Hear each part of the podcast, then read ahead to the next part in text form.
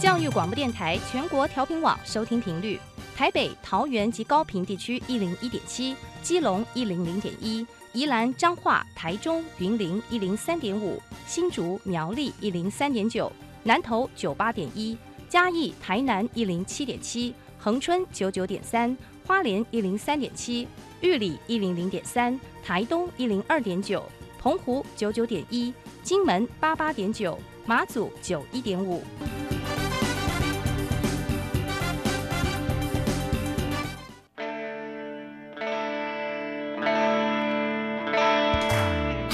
时时有惊喜，生活处处是学习。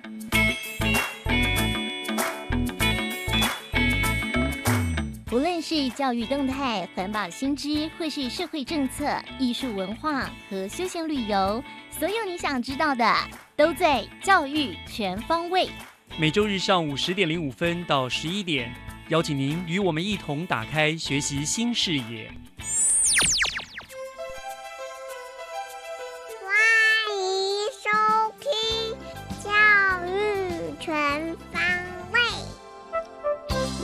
早安，各位亲爱的听众朋友们，欢迎收听三月十一号的教育全方位，我是岳志忠。呃，教育全方位呢是由教育广播电台和新北市政府教育局所联合制播的节目。那么，希望透过每个礼拜一次的播出，和您分享新北市的教育愿景，还有各个局处所推动的政策和活动。那么今天的节目的内容呢，有万里国中职业试探及体验教育中心的介绍，有陆江国小小小播音员的校园新鲜事分享。另外呢，我们还要和大家推荐由莺歌陶瓷博物馆所办理的二零一八瓮藏春之梅烟翠梅的活动。那么不同的单元呢，带您一窥缤纷多元的新北市。节目的一开始，学习加油站，让我们先进入万里国中。学习加油站，掌握资讯，学习加值。在国中设立职业试探及体验教育中心，是我们新北市推动技职教育向下扎根的一个非常重要的策略。那么，我们学习加油站的单元也陆陆续续为听众朋友们介绍了好几个职业试探中心的一个特色。那么今天呢，我们要再为听众朋友们介绍万里国中的职业试探及体验教育中心。那我们很高兴呢，万里国中的罗国成校长还要亲自的为来为大家做介绍哈。校长你好。李老师好，是感谢校长接受我们的访问哈，怎么知道你很忙是？是恭喜校长了，万里国中成立了是我们新北市第十二所这个职探中心，对不对？是，对，虽然谢谢大家的帮忙，是虽然不是第一所，可是我知道，呃，万里那边却是全国唯一的一个成立海事水产类型的这个职业试探中心，对不对？是的，没错。那为什么校长是不是跟听众们说明一下，为什么万里国中会以海事水产这个咨询作为主要这个主题的课程，跟学校的背景是不是有什么样的关联呢？呃，我想这个部分我就分三个部分来做说明。嗯，第一个用地理位置来说，整个新北市海岸线从基隆往左边分别是淡水一直到万里，嗯，从基隆往右边分就是瑞芳、平溪、双、贡寮等等，刚刚好在地理位置上，万里是在中间，海岸线的中间是。第二个部分，按照我们二将近三十年前，呃，万里国中成立了。呃，记忆中心来服务呃万里金山石门孩子们的记忆教育的学习。嗯，那个时候就成立了呃海事职业类科的记忆班。嗯，啊，这是第二个。那第三个，也就是呃接着记忆教育的呃办理，每一年都会有呃记忆竞赛。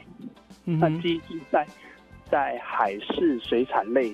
刚刚好主办的学校也是万里国中，而万里国中也是全新北市唯一具有海事水产类的记忆班，九年级学生上的。是，所以整个跟学校的一个呃所在的地理环境啦，跟生态其实都是有密切的关联的。大家知道万里那边就海产很丰富嘛，对，就是靠海啊。没错，没错。好，那所以你们就成立了这样一个直探中心，去继续呃更进一步的去推广这个这样海事的职群嘛，哈。那整个设立了这个中心之后，呃，你们的教学目标是什么呢？呃，教学目标其实简单的分四大块。嗯，第一块是让新北市的孩子能够知道海事水产类，简单来讲就是海洋工作到底包含哪些工作项目？嗯，不对是不是只有捕鱼而已。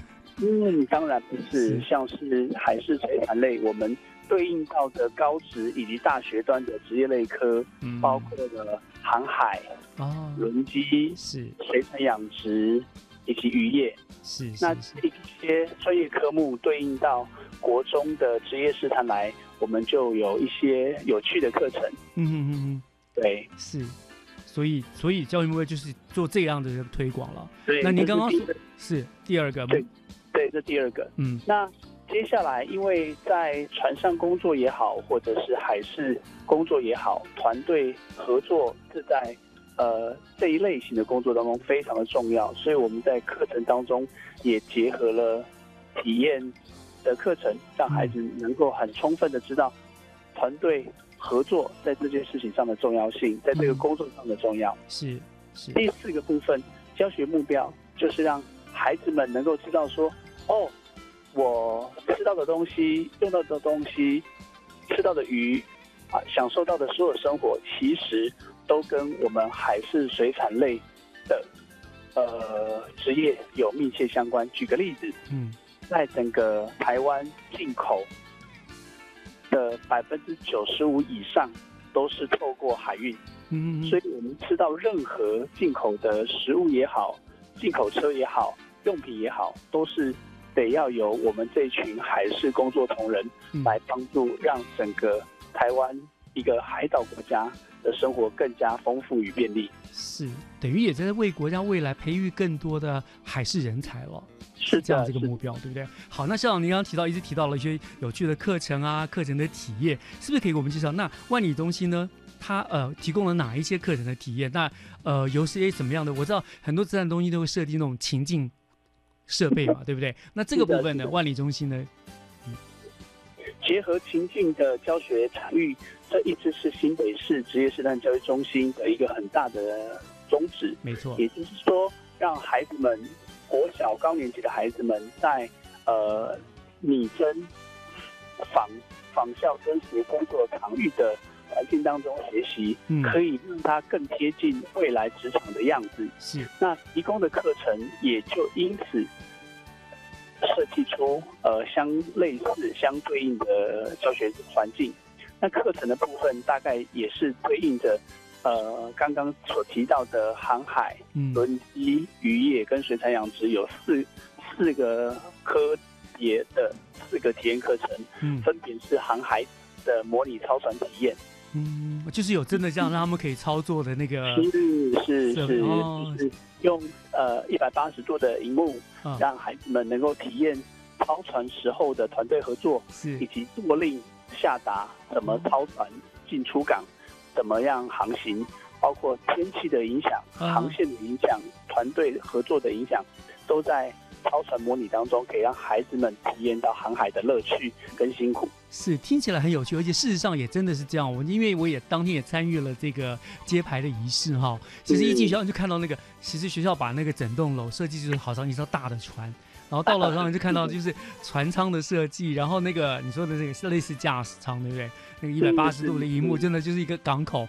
要出海啊，怎么样，很有意思。我想学生在那个地方学习，大概真的就是很像我所说很拟真了哈。那个情境掌握应该很不错，这样子。嗯，是没错。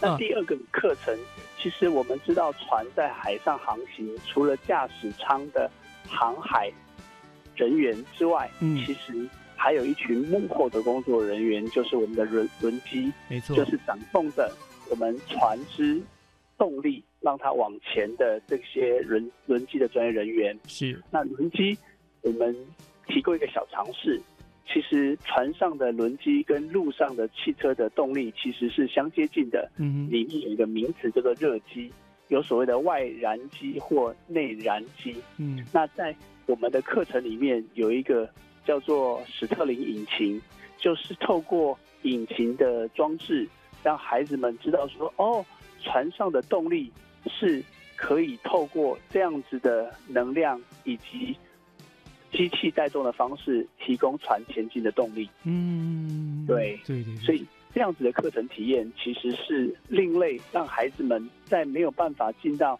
呃呃真实的船舱里面，船舱或是轮机，嗯，呃高温高热的工作场域当中，让他知道说，哦，船的动力可以如此是。被我们的组装练习来做了解跟体验。给予他们一个基本的观念概念了，对不对？是这样是是。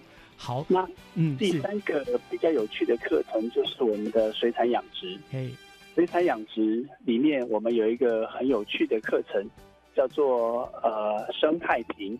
生态瓶其实是在我们水产养殖当中一个比较呃大家比较能够耳熟能详的，透过呃一个生态瓶的装置，把呃绿色植物以及鱼类或虾类放进去，嗯，让孩子们能够知道，水产养殖要的目的其实是一个永续，因为人的海鲜食用的需求嗯，很大，是，那光靠渔业的捕捞其实是没有办法满足人类在呃海鲜食品上的摄取，所以我们就改用比较高经济效益效率的方式来，对，协助嗯。协助这个生态系的平衡，但也同时满足到人类海海洋食品的需求，所以就有呃水产养殖的一个概念，是，那也有一个生态永续的想法。是是是，我想这些课程哦，这些情境的规划，学生一定会觉得非常有兴趣，非常好玩，因为真的是是不是死板板的东西了哈。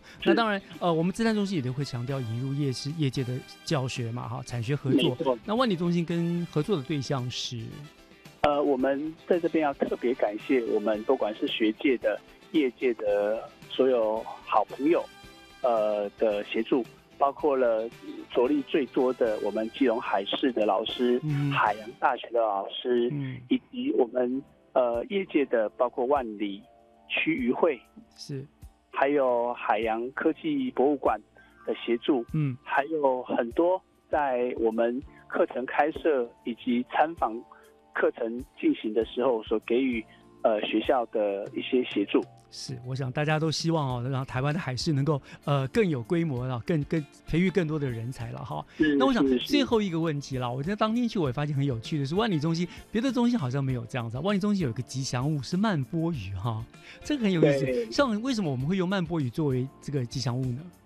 慢波鱼啊、我简单介绍一下这个鱼类哈。这个鱼类其实在全世界各大海洋靠近呃沿岸的地方都有，嗯它的呃尺寸从一公尺到两公尺大都有。嗯那曼波鱼在之前台湾海岸，呃，渔民发现的时候，发现这个鱼它是会翻翻翻肚子的，肚对对对，肚子朝上，我们叫翻车鱼嘛，对不对？所以渔民又称它为翻车鱼。嗯那翻车鱼其实对于呃渔民来讲是一个不吉利的。那后来有经过一些推广，然后让这个翻车鱼成为桌上的料理美食。嗯那也因为这个料理美食的关系，所以有了一个慢波鱼重新命名，取代翻车鱼这样子不吉祥。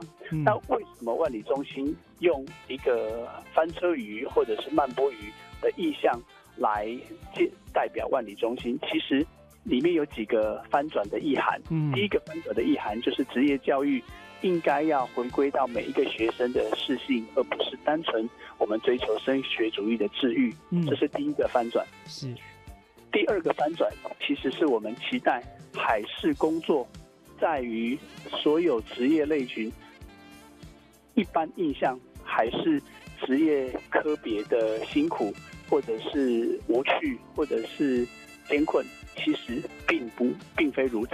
嗯要翻转的部分是第二个，是第三个其实是要透过这个职业试探体验中心来翻转孩子们对于职业的认识，以及真正的职业，我们可以透过试探来学习、来了解。是所以这个翻车鱼的三个翻转的意涵在这里。是那我们的翻车鱼的设计，其实就是我们 FB 上面那个按赞的那个大拇指。嗯对很有意思也，透过也透过这样子的翻转，能够帮每一个孩子按赞，在他的适性发展的学习上面，可以自己给自己按赞，也透过我们学习环境跟自探中心的行数，帮孩子们按赞。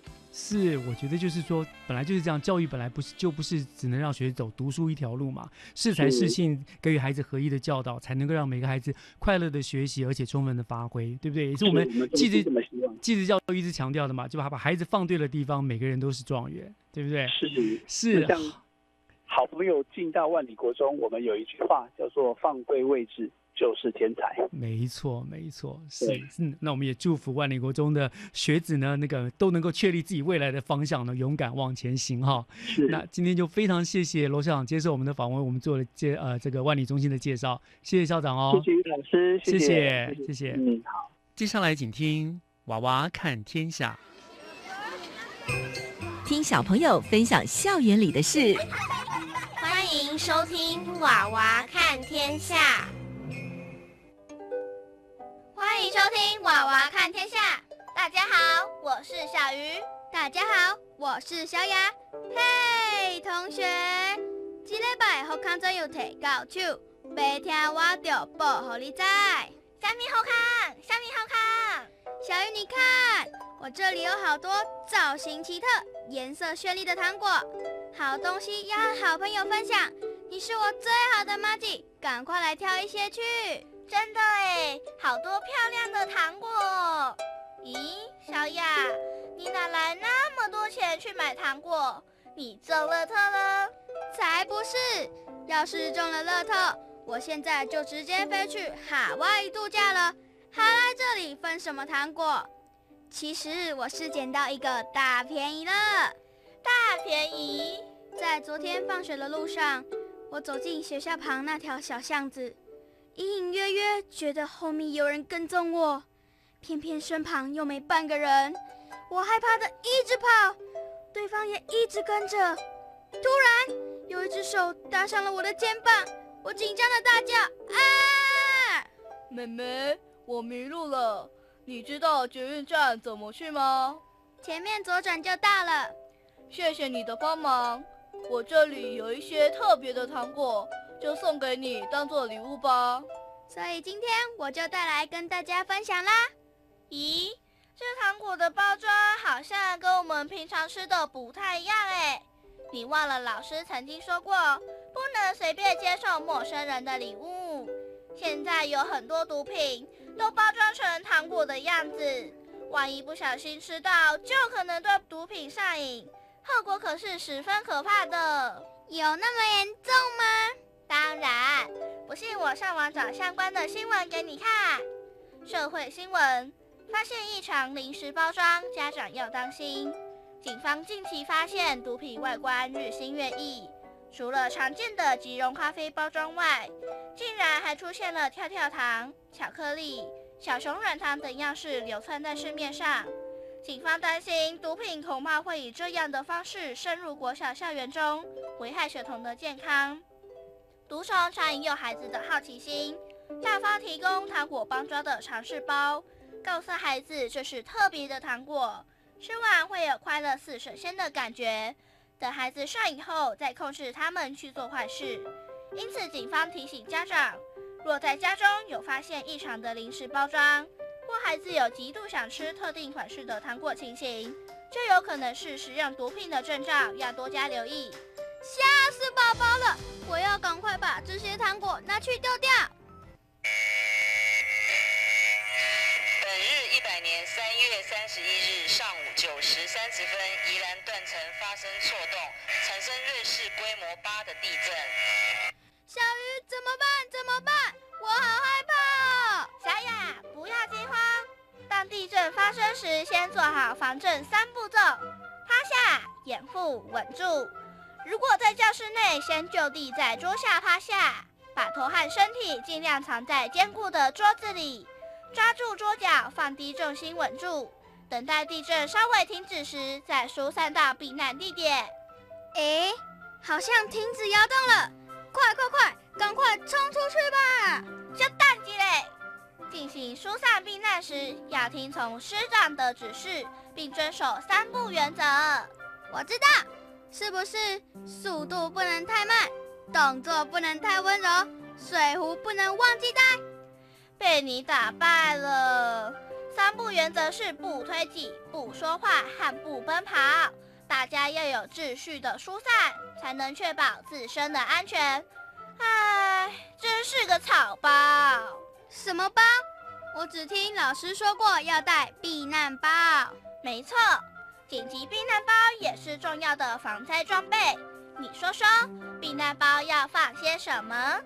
为了避免肚子饿，当然要先装我爱的零食和泡面，再来两瓶我爱喝的饮料。还有还有，你以为现在要去郊游吗？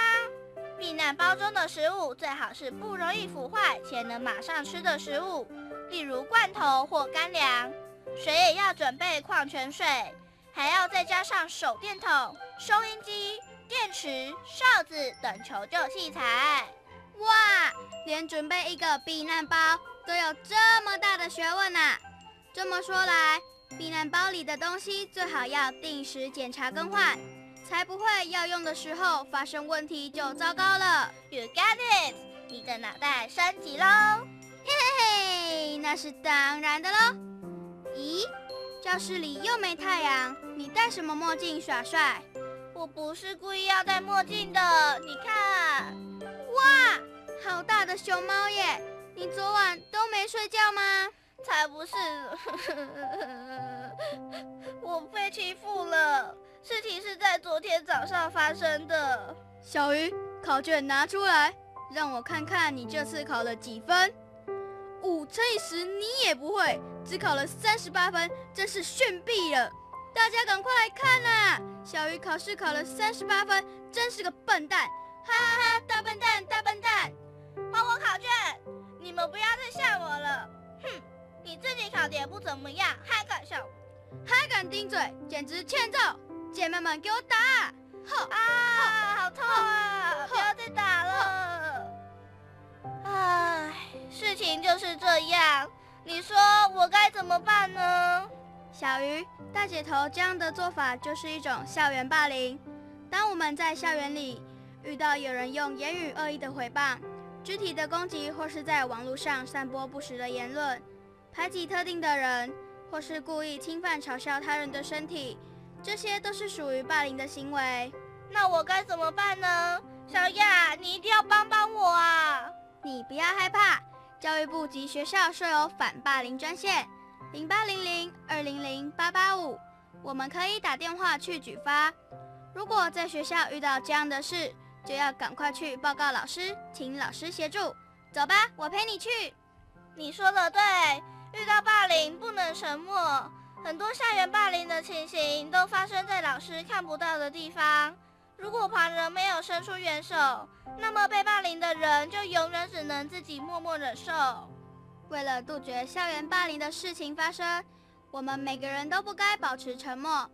当我们看见这样的情形，应该挺身而出，或者帮那些被霸凌的人向师长说出真相。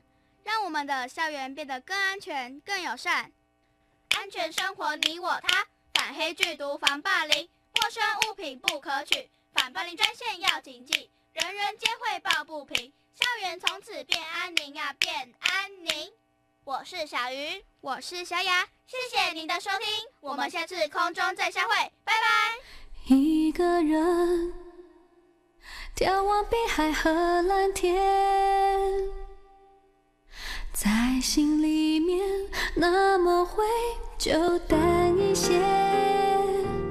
海豚从眼前飞越，我看见了最阳光的笑脸。好时光都该被宝贝，因为有限。我学着不去担心的太远，不计划太多，反而能勇敢冒险。丰富的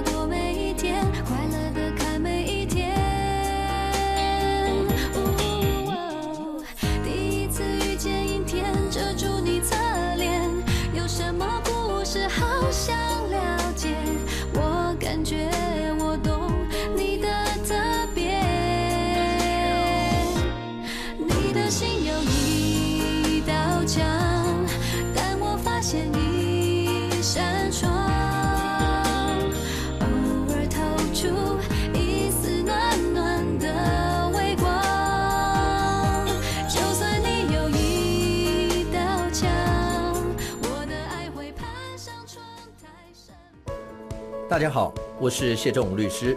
民众可能都以为洗钱不干我的事，是电影里的戏。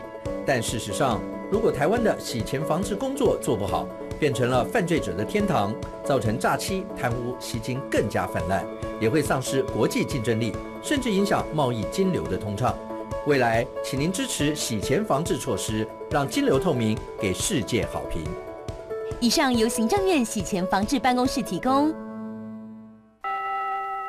老师，政府说要推新南向，我们在学校有没有机会学新南向国家的语言啊？有哦，在一零八课纲里面，我们有新增七国新著名语言可以选择，从小就可以加入新南向政策哦。嗯，那我要怎么知道相关的资讯呢？教育部课程协作中心在每个月十号都会发行电子报，传递新课纲相关资讯，所以如果想知道内容的话，可以赶快去订阅。上网请搜寻教育部课程协作电子报。三十年来，我见过很多人的手，有被遗弃的，被家暴的，被性侵害的，还有失亲的孩子。只要有帮助，我都愿意伸出援手，不放弃每一个生命。我是善牧基金会执行长汤静莲修女，我们需要你的支持。详情请洽善牧基金会官网或拨零二二三八一五四零二二三八一五四零二。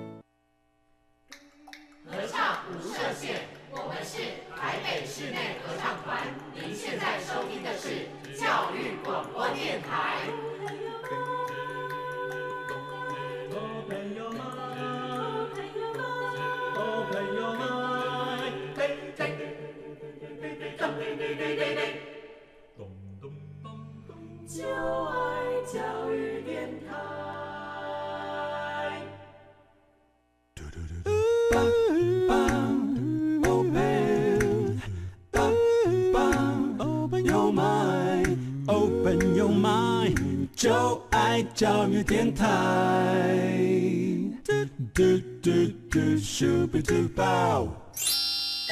打开您的幸福生活新视野。请听学习城市万花筒。欢迎您继续收听教育广播电台《教育全方位》节目，我是岳志忠。我们现在要进行的单元是学习城市万花筒。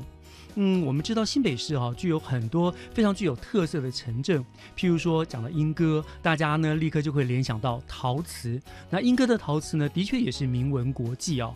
那而到了莺歌，除了可以去逛陶瓷老街之外，其实莺歌陶瓷博物馆也是一个啊不应该错过的必游之地哦。那讲到莺歌陶瓷博物馆，它其实我觉得它跟国内一般遍布各地的博物馆相比哦。英歌陶博馆可以说是相当的活跃，因为它不但定期的做各种的展出，还经常的办理各项的活动，让大家能够以不同的方式呢走进陶博馆，也让陶瓷呢除了是艺术之外，也跟我们的生活呢能够自然而然的做一个结合。那么今天呢，我们学习城市万花筒的单元，就要请英歌陶瓷博物馆的吴秀慈馆长呢来为大家介绍英歌陶瓷博物馆他们所办理的二零一八瓮藏春之梅烟翠梅的活动，听。起来是蛮有意思的活动哈，馆长已经在我们线上了。馆长你好，呃，主持人各位观众大家好。馆长，我们是听众了。哦，对对对，各位听众大家好。啊，谢谢欢迎，谢谢呃馆长今天接受我们访问哈。馆长，我我看到了这个这个介绍的主题，就觉得很有意思哈。是二零一八瓮藏春之梅一个烟翠梅的活动，不过我觉得很很有意思。至于我也讲奇怪。博物馆为什么要办这样的活动？馆长是不是可以跟我们听众们解释一下，为什么会办一个这样子的活动呢？呃，因为当时呢，在就是南投的时候，因为九二一地震以后，嗯，呃，整个产业就是没落，然后我们草博馆的当时的馆长吴俊峰呢，呃，就跟呃水里蛇咬的。呃，窑主就讨论说，怎么样跟地方做一个结合，就想到，哎，梅子，水里的蛇咬的梅子，嗯，哦，非常的有名，甚至新义乡的梅子也非常有名。如果再加上设计的那个陶瓮、梅瓮呢，那这个是一个非常好的活动，而且自己能动手做自己属于自己的翠梅，是相当有意思的。哦，嗯所以其实是一个很棒的发想，它有一个嗯包括一个帮助农民解决他们的困难，第二个也是一个很好的一个陶陶艺的行销，对对对对，那很棒啊。然后所以他今年也不是第一年办嘛，办了很多年了，对不对？对，十七年了。哦，十七年了，对从从九二一对对地震之后，哎，对呀，真的好多年。那我们知道，呃，那那今年又要办理了嘛？那是馆长是帮我们介绍一下，今年办理的时间是在什么时候？拿来怎么报名的？整个活动的内容给我们做个介绍好吗？好的，嗯，呃，我们今年的时间是在三月二十八号到五月六号。嗯，那每个星期二到星期天呢，平常有三个场次，嗯，然后假日有四个场次。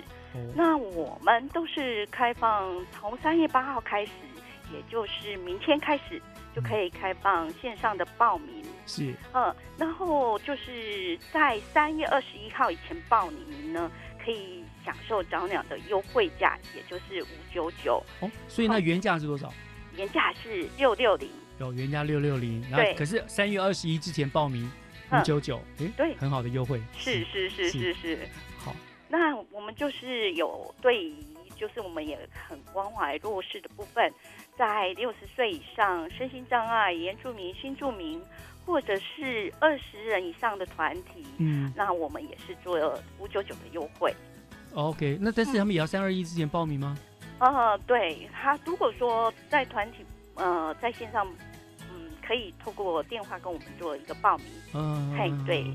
所以就是从线上报名或者是电话、线上网络上面、官网上面，线上大部分都是我们接受线上会比较呃比较好的一个方式。嗯对对对，除非是你不会用线上的部分，我们还是可以接受电话的报名。是是好，可以线上为止。那但是呃，它有名额的限制吗？每一场你说呃，每一场我们就是一天呢，呃，都是差不多一百二十个人。你是每一场一百二十，还是说一天总共三场？三每一场场次，每一场次，每一场次哎，对，一百二十个人。120哦，所以其实名额也蛮多的，对不对？可以满足很多人的需要。可是 假日好像观众的反应呢非常难定。哦真的哦。对，所以，所以还是已经打出招牌、想名号来，很多人想的喜欢去参与这个活动。对诶那这样子的话，对啊，那就有一些呃，一定有很多人会呃老所有所有老客人，对不对？嗯嗯嗯去年来了，今年还要再来，是那他同样要需要呃五九九的报名费，或者是说六六零的报名费，有没有老会员有优惠之类的？哦，我们有这个方案，就是没问回娘家，嗯那就是三百块。可是呃，你可以拿以前你的梅瓮来，嗯然后我们就是做梅瓮，可是我们不会赠送今年的梅瓮啊。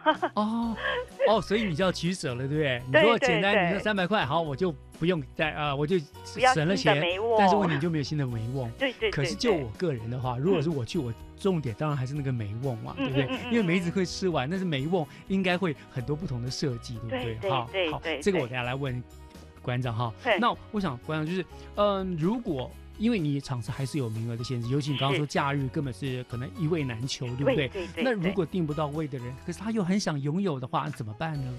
啊，他就可以在我们卖店，呃，就是帮用订购的方式，我们有就是梅瓮加上 Q 美，嗯这样原价呢本来是呃五百五十元，那我们在这一段期间，就是在烟翠美期间呢，我们卖四九九。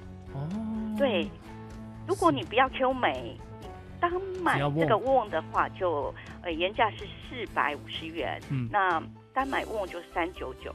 哦，那还是不错的优惠，可是就是限定在烟翠美活动的这段期间对，过了之后你就要照原价买了，对不对？是是是是。好，大家应该去抢购一下哈。这样好，那刚刚讲到了，就是说这个是烟翠梅，就是也结合了烟翠梅跟这个陶瓮的一个结合嘛，对不对？那我刚刚就说，如果是我的话，我绝对不会只要翠梅，因为嗯我想每一年珍珍藏那个瓮一定都很特别，对不对？对好对，馆长帮我们介绍一下，那嗯每一年的瓮都不一样吗？还是会都固定的？都不一样，都不一样。所以有人每年会来收藏这个梅瓮的部分。所以他来参加就主要就是要来收集梅瓮了。对对对对，因为这几年这十七年来。有呃有馆长前呃前任的馆长也有设计过，然后我们同仁也有设计过，还有艺术家也有设计过，所以各种造型都不一样，所以呃很多人就会每年都来收集这些瓶子。是啊，那那那那今年的梅瓮的特色是什么呢？有什么不一样的地方？呃，今年呢，因为我们去年呢，呃，每年就是会做观众的一个调查，嗯，那观众反映就是说。希望我们的美梦朝向实用性，嗯，然后我们同仁就想实用性呢，呃，可以是怎么样的一个造型呢？然后我们今年就特别设计一个美瓮的名字叫做“轻音乐”，轻音乐，对，青是呃青色的青，青紫的颜色。那我们知道青鸟嘛，就是象征着幸福，我们希望带给游客。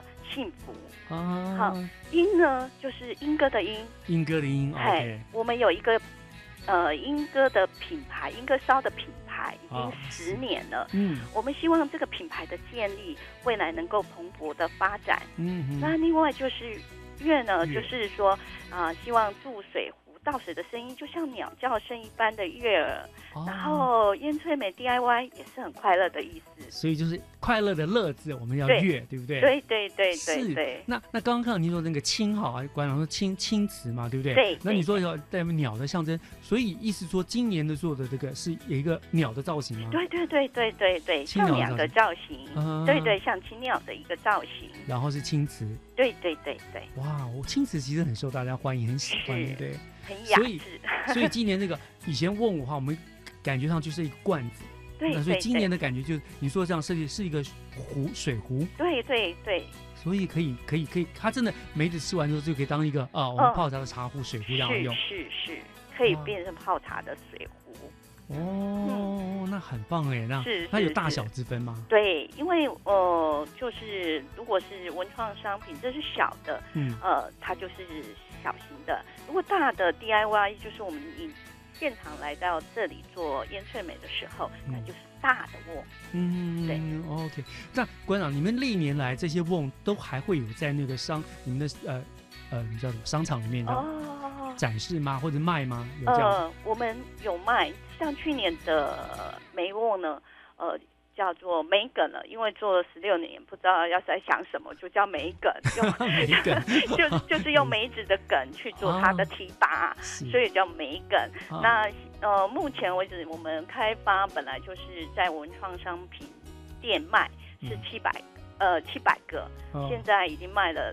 六百九十八个，剩下两个。是哦，是是是。如果想要收藏的朋友，赶紧哈，剩最后两个再来就没，你们也不会再做了。不会不会，我们每年就完售，销限量，人家才会去收藏这个东西，更值得收藏，更值得珍藏，这样。嗯。好，听起来很不错哈，很有意思啊。这个瓶子我也很想去收藏一下啊。好 啊，来到这边啊，我想我们要先休息一下了。好，等下回来我要请馆长接着为我们介绍一下那个烟催眠活动啊，当天是怎么样，就马上就会催眠做好了呢，还是有什么样的制作过程？等下这个部分请馆长为我们做个介绍，好不好？好的，好的，我们稍后回来。好的，谢谢，谢谢。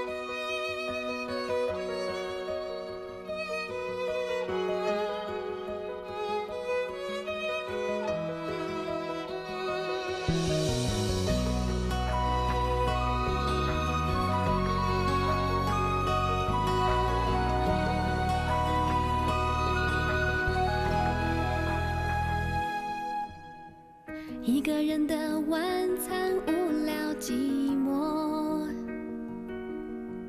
两个朋友能开心的直说，三个人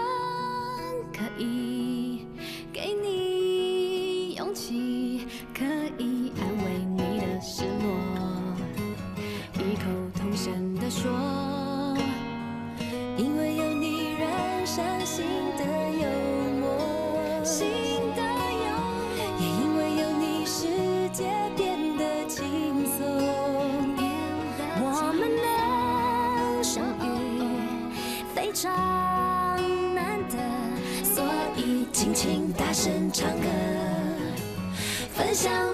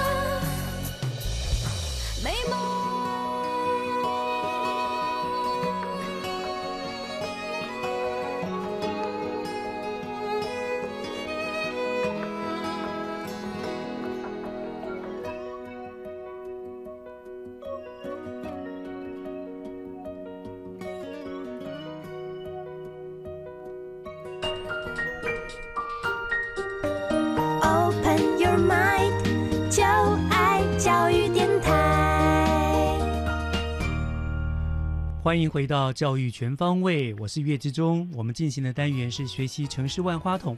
今天为大家访问的对象呢，是我们新北市莺歌陶瓷博物馆的馆长吴秀慈吴馆长。他为我们介绍莺歌陶博馆呢，要办了一个非常有意思的二零一八瓮藏春之梅一个烟翠梅的活动哈。那刚刚前半段呢，大大概馆长跟我们讲了这个烟翠梅的典故来由啦，还有这个。我很很想要拥有那个 呃那个瓮梅瓮哈，今年是轻音乐对不对？对。可是我想接下来我要请教馆长的是，当天我们如果报名参加活动了，那个梅子是一天就腌好了吗？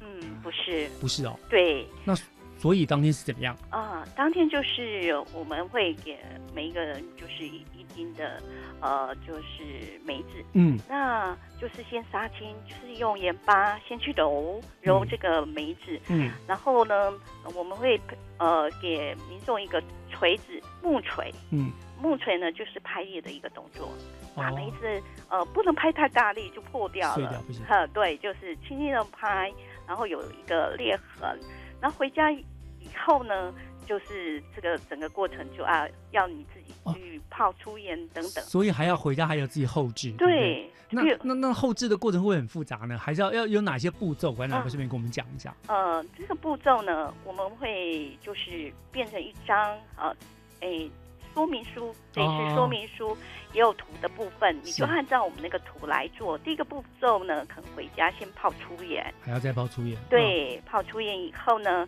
那你就是再用水漂清水，就是把水这样滴滴滴滴，然后呢，滴完了以后去做脱水，最好用那个就是洗衣机去脱，把那个水分脱掉。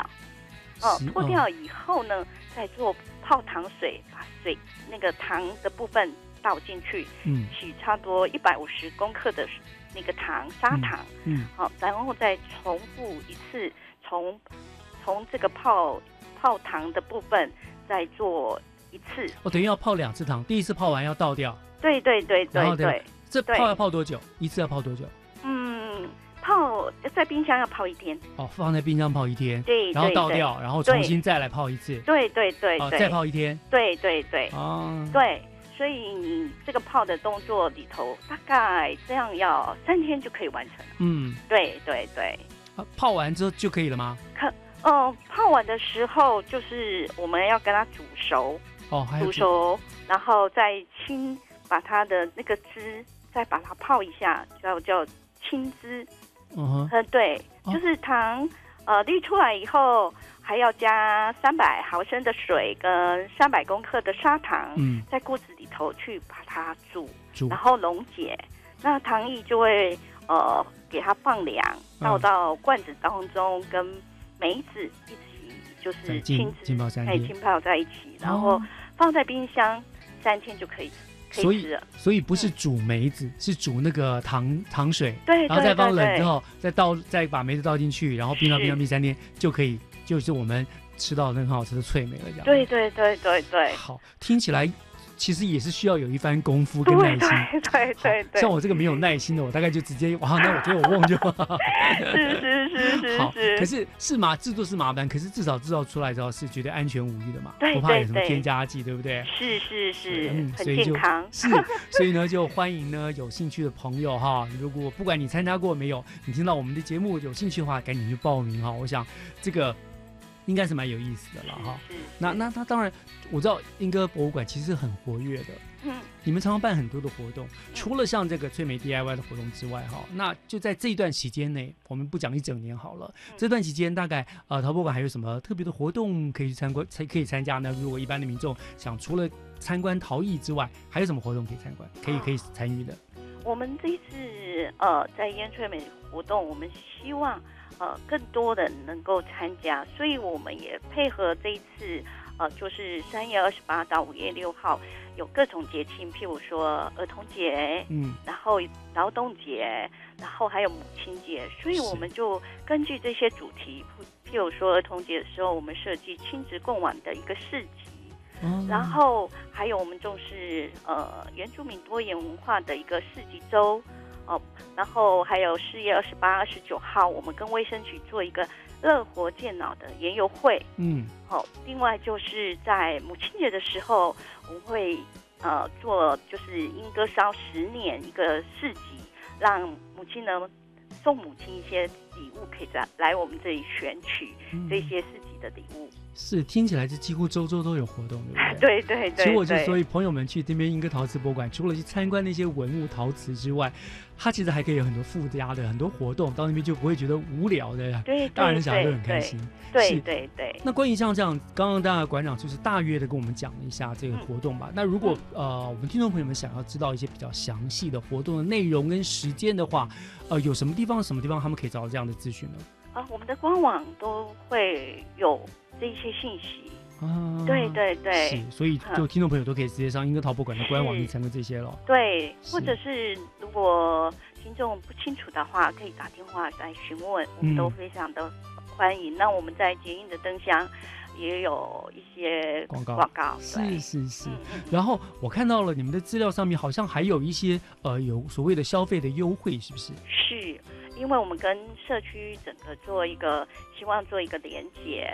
那如果说来这里烟翠美的话，你可以到我们旁边听呢，可以享受九五折的优惠。嗯，那甚至呢，到洪州的一个观光工厂呢，你门票可以折五折，哦，哎，是很优惠的部分。是是是对是对对，所以就是还加惠了英歌地区的商家就是了，对不对？是是哇，这个是很有意义的活动。是好，是那当然就讲真的是非常活跃哈，那活动非常丰富多样，让民众我想每一次去都会有不同的体会了对哈，不同的趣味了。对不过我想，呃，英歌陶瓷博物馆当然它最主要的功能还是在于一个陶瓷陶瓷的一个展示，嗯对不对？文物的展所以最后是不是也请馆长来帮我们介绍一下好不好？嗯在呃也是一样吧，就在一个这段期间吧，烟翠梅期间，陶博馆大概主要的展览主题是什么呢？嗯，我们目前呢最新的一个展览叫“漫游紫砂”，呃，然后聚焦台湾，这就是一个紫砂的特展。紫砂壶，对紫砂哦紫砂壶，是是，对，那我们今年梅翁大家知道，一个是一个壶的造型，嗯那我们也是结合这个特展来啊做一个呈现。紫砂壶，对，对对对对对那有什么特别的展品呢？嗯，我们这一次呢，跟荷兰国家博物馆做一些做个合作，嗯那是荷兰国家博物馆首次在台湾就是有这个展览。呃您说欧洲的的那个荷兰，对他们有紫砂壶哦，对对对对，这么特别，对，很特别。嗯哦，我们这次的展品有三百三十六组，可是有十八组是来自荷兰国家博物馆的典藏品。嗯，那这个部分呢，呃，主持人觉得很特别，就是因为它是我们十八世纪从宜兴外销到欧洲的一个呃这个文物。哦对，我其实我想外国人怎么会做紫紫砂，所以还是中国的东西 流传给十八世纪是是。哦，非常有名。哦，是哇，所以就又帮他借回来，我们来英歌展示。是是是哦是是，嗯，那这个呢是欧洲过来的，那还有我们台湾本地的产品哦还是怎么样？那我们知道说台湾通史作者连横嗯。对，嗯。那他曾经使用的一把壶，那我们可以就把它借过来了。那那上面壶的做工非常的细致，嗯壶面上还就是还附着着光亮的一个茶碱，那我们可以看出来它已经使用很多年了。嗯，那我们在这个这个整个展示的作品旁边会展出连横的呃非常有名的作品《雅堂文集》。是那那当中就会记载当时台湾对呃饮茶文化跟习惯的文章，那提供民众在欣赏展览的时候，同时体会当时的一个平民的一个氛围。是，其实这种茶啦这些东西跟文人雅士也是自古就是结合在一起是？是是是，对，呃，这个展览做的非常的呃棒，所以希望说观众都能够来欣赏。嗯，听起来的确是非常难得的展出哈，我想一定会吸引很多对于包括喜爱。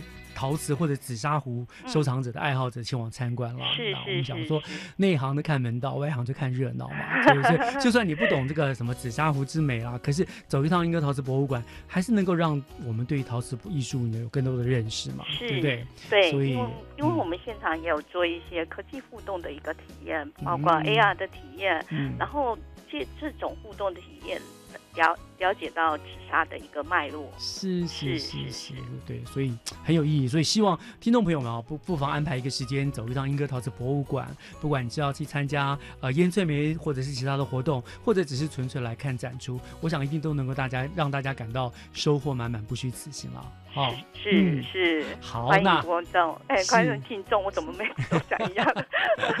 原来 哇，是就让听众去参观到那边，变成那边的观众这样子了。是是好是是 OK，是好，那我们今天就非常感谢英歌陶瓷博物馆的吴秀慈馆长接受我们访问，为我们做了这么精彩的介绍哦。谢谢谢馆长，谢谢主持人，谢谢谢各位听众，是，谢谢谢以上就是今天的教育全方位，感谢您的收听，我是岳志忠，我们下个礼拜天上午十点零五分空中再见，祝大家午安，拜拜。